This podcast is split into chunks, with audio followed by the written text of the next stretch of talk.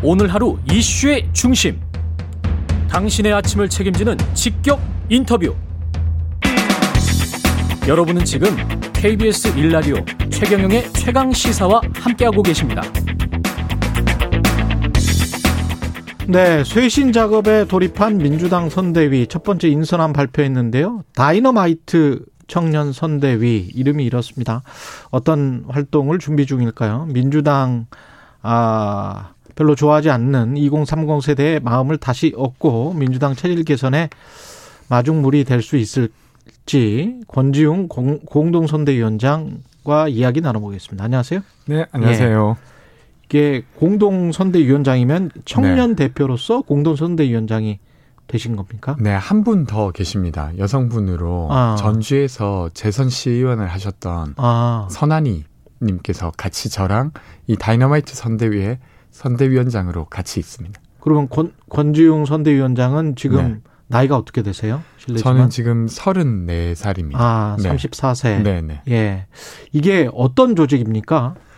그러니까 이제 지금 이재명 캠프에는 어, 대전한 선대위라고 하는 본 선대위가 있습니다. 예. 근데 그것과 별도로 독자적으로 의사결정하고 움직일 수 있는 어, 청년 선대위를 따로 만든 것이죠.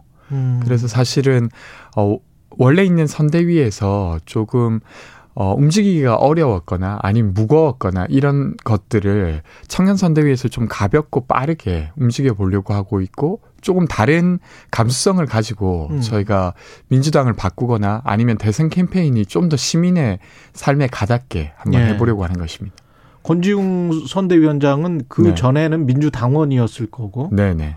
그 민주당원 하면서 어떤 역할을 하셨었어요? 그 전에는? 아 저는 작년에 음. 집 없는 사람들을 위한 정치라는 슬로건으로 음. 총선에 비례대표로 출마했었습니다. 아, 그랬었군요. 아, 그리고 예. 22번 후, 순번을 받고 예. 그다음에 청년 대변인을 하고 이렇게 아. 이어서 오게 되었습니다. 그렇군요. 이게 청년 선대위 를 발족해서 어떤 일을 하게 되는 건가요? 어떤 일을 하기로 이재명 후보와 약속을 네. 했습니까? 아. 뭐 어떻게 논의는 좀 했습니까?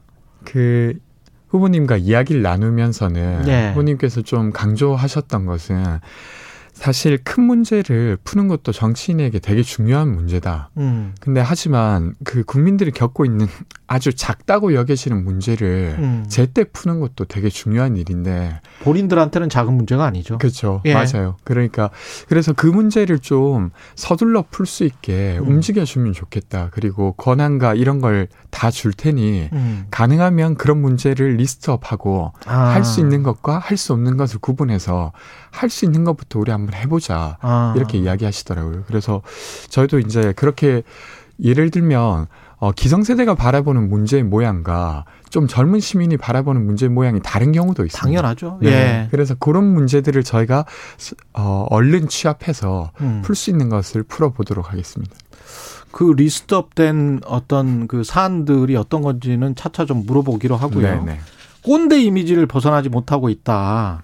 민주당에 대한 비호감이 여전히 높다. 이렇게 이제 스스로 밝힌 아, 거잖아요. 네네. 네. 꼰대 이미지는 민주당 꼰대 이미지는 뭡니까? 어, 그러니까 이게 꼰대라고 하는 게좀 예. 주관적이긴 한데요. 예. 제가 좀 주변의 이야기를 들으면서 생각하기로는 그러니까 대체로 우리가 옳다라는 태도. 아, 우리가 옳다. 아, 네네.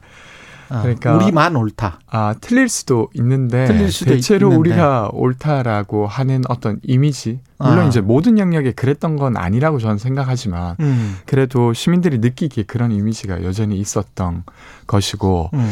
그리고 이제 문제를 일방적으로 규정하고 뭐 음. 뭐 이런 것들이 꼰대스럽다고 여기졌던 것 같아요. 그렇군요. 막 계속 예. 항변하게 되는 그런 모습들이 아. 네. 그래서 네. 청년 선대위 안에 네. 민주당 꼰대지 그만의 위원회. 네. 이게 위원회 이름입니까? 네. 좀 남혐 여혐 둘 다 싫어 위원회. 네. 그러면 이 위원회에 네. 사람들이 있고 네. 그 사람들이 어떤 활동을 하는 겁니까? 관련해서? 네, 이제 어제 발표를 했고 네. 이제 함께 할 분들을 공개 모집할 예정입니다. 음. 그래서 이제 근데 제목에서 보다시피 사실 사회가 변하면서 음, 음 감수성이라든지 아니면 그렇죠. 문제 인식의 기준도 많이 달라졌어요. 예. 그러니까 꼰대짓 자체가 뭐 법적으로 잘못됐다 이런 측면이 아니라 지금 어떤 젊은 시민들이 예, 보기에 아니면 뭐, 뭐 네. 문제 없겠죠. 네. 예. 그런 분들이 느끼기에 다소 조금 불편하거나 혹은 음. 아니면 조금 다른 표현이었으면 좋겠다 이런 것들 다른 많이 표현이었으면 네. 좋겠다. 어떤 문제를 규정하는 방식에서 아니면 음. 사고에서 음. 그래서 그런 것들을 어 저는 그 꼰대와 관련해서 그걸 예방하는 건 생각보다 쉽지 않다고 생각해요. 근데 이제 네. 그 꼰대스러운 어떤 행위를 했을 때 제때 네. 그것을 고친다고 하면 음. 충분히 소통 가능하다고 생각합니다. 저 역시도 그렇죠. 꼰대스러운 일을 할 때가 많이 있고요. 예. 그래서 근데 그때 주변에서 말해주면 제가 바로 고칠 수 있어요. 그렇죠. 근데 이제 말해주는 사람이 없으면 그걸 고치기가 어려운 거잖아요. 음. 그래서 그런 역할을 저희가 신고센터 같은 걸 만들어서 음. 이야기도 듣고 그리고 제 제때 좀 시정할 수 있게 좀 노력해 보고 려고 합니다.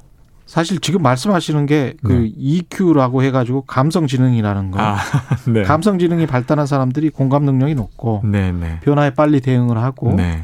그리고 다른 사람의 아픔을 이해를 하죠. 네. 예. 그러면 꼰대가 될 확률이 덜하겠죠. 좀 적어지는 겁니까? 예, 예, 네. 예.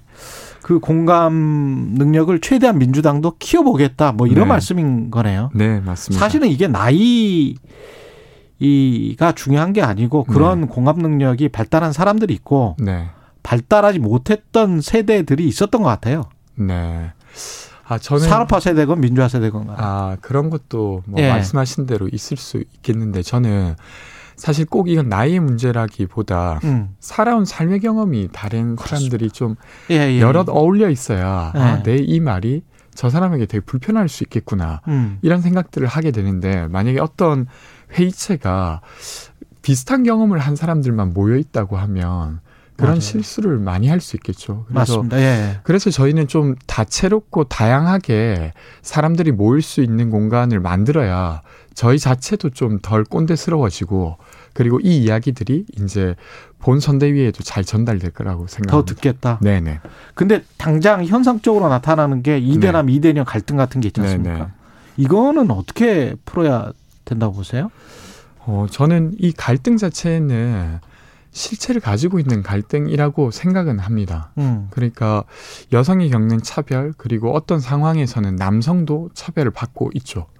그래서 이 이것 자체가 중요하지 않다고는 생각 아 중요하지 않다고 생각하는 것은 아닌데 음. 근데 이것만 이야기하고 있으면 그렇죠. 사실은 네. 어, 그러니까 내년 대선이라고 하는 건 저희가 네. 5년짜리 정부를 만드는 거예요.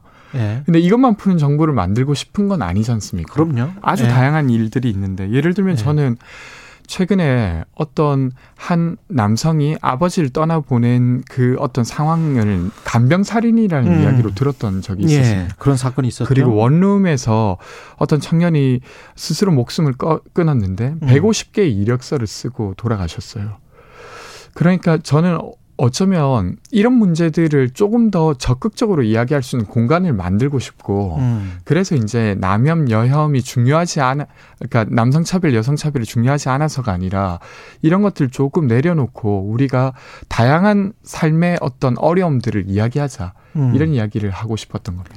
청년 세입자 주거 운동 해 오셔서 네, 특히 네. 이제 사실은 주거 문제 문재인 네. 정부의 가장 큰 실정이 부동산 가격의 폭등이다 다 그렇게 인정을 하고 있지 않습니까? 네네.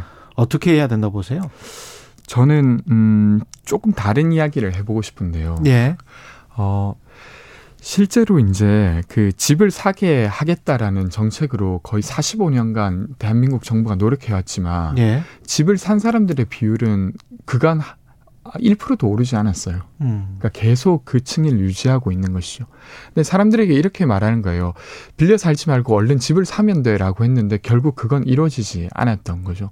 그럼 저는 빌려 사는 채로도 조금 행복할 수 있는 조치도 병행해야 된다고 병행해야 생각합니다. 된다. 네. 네. 근데 그런 것 그런 것들에 대한 논의가 좀 적었던 것이어서 음. 저는 어, 세입자들이 있는 그대로 자기의 어려움을 말하고 그 문제를 좀 개선시키는 활동을 좀 포함해서 민주당이 할 수 있도록 노력할 생각입니다. 이준석 대표가 그 2030 세대에 상당히 인기가 많잖아요. 네네. 청년 세대를 대표하거나 대변한다. 이준석 대표가 네. 이렇게 보십니까? 어, 그런 부분도 있고 아닌 부분도 있는 것 같아요. 그런 부분도 있고 아닌 부분도 네네. 있다. 그러니까 예. 근데 물론 어, 최근에 정치권에서 변화를 만드는 사람이 누굴까? 라고 음. 했을 때 거의 가장 처음으로 떠오른 사람이었던 건 맞는 것 같습니다. 예. 근데 그 바, 시민들이 바라는 변화의 방향은 아주 다 다양했을 텐데 음. 어, 정말로 이제 젊은 시민들이 겪고 있는 아까 이야기해 주셨던 주거 문제나 아니면 취업 문제나 아니면 최근에 코로나가 발생하면서 경력의 격차, 교육의 격차 이런 문제를 대변하려고 노력하는가에 있어서는 좀 물음표가 있는 것 같습니다. 홍준표 의원이 네. 그 청년의 꿈 플랫폼 하면서 네. 또 관심 받고 있잖아요. 네네. 이 현상은 어떻게 보세요, 마지막으로? 아, 저는, 음, 반응성이라고 보는데요. 반응성. 네. 되든 안 되든 대답을 하는 것이 사실 정치에서는 아주 중요한 일이지 않습니까? 아. 네. 근데 저는 이 면은 이재명 후보랑도 좀 맞닿아 있다고 생각합니다. 음. 저는 이재명 후보를 주변 분들이 이야기하실 때 그래도 이재명 후보는 희망 고문 안 하지 않아? 이런 이야기. 음. 그러니까 그건 되는 건 된다고 말하고 예. 안 되는 건 지금은 어렵다고 말하는 이런 모습이 저는 홍준표 후보의 예를 들면 어떤 좀 곤란한 질문에는 대답 불가라든지 음. 이건 하겠다 못하겠다 이렇게 대답했던 이런 식의 반응성과 조금 맞닿아 있다고 생각하는데 요것이 지금 청년들에게 조금 어, 어떤 호응을 만들어내고 있는 거 아닌가 싶습니다. 민주당 청년 선대 입장에서 다가오는 네. 대선 네. 시대 정신은 뭐가 될 것 같아요? 저는 음, 변했으면 좋겠다라고 하는 게 이 한국 사회 지금의 시대 정신인 것 같아요. 변했으면 좋겠다. 네, 그러니까 저는 2017년의 시대 정신은 좋은 사람이 우리의 대통령이 됐으면 좋겠다가 시대 정신이었던 것 같아요. 알겠습니다. 네.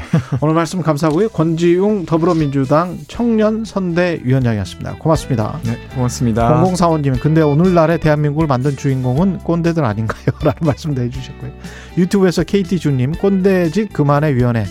이름도 요즘 청년들 답네요. 이런 말씀 하셨습니다. KBS 1라디오 최경영의 최강시사 1부는 여기까지고요. 잠시 후 2부에서는 국민의힘 이준석 대표 만납니다.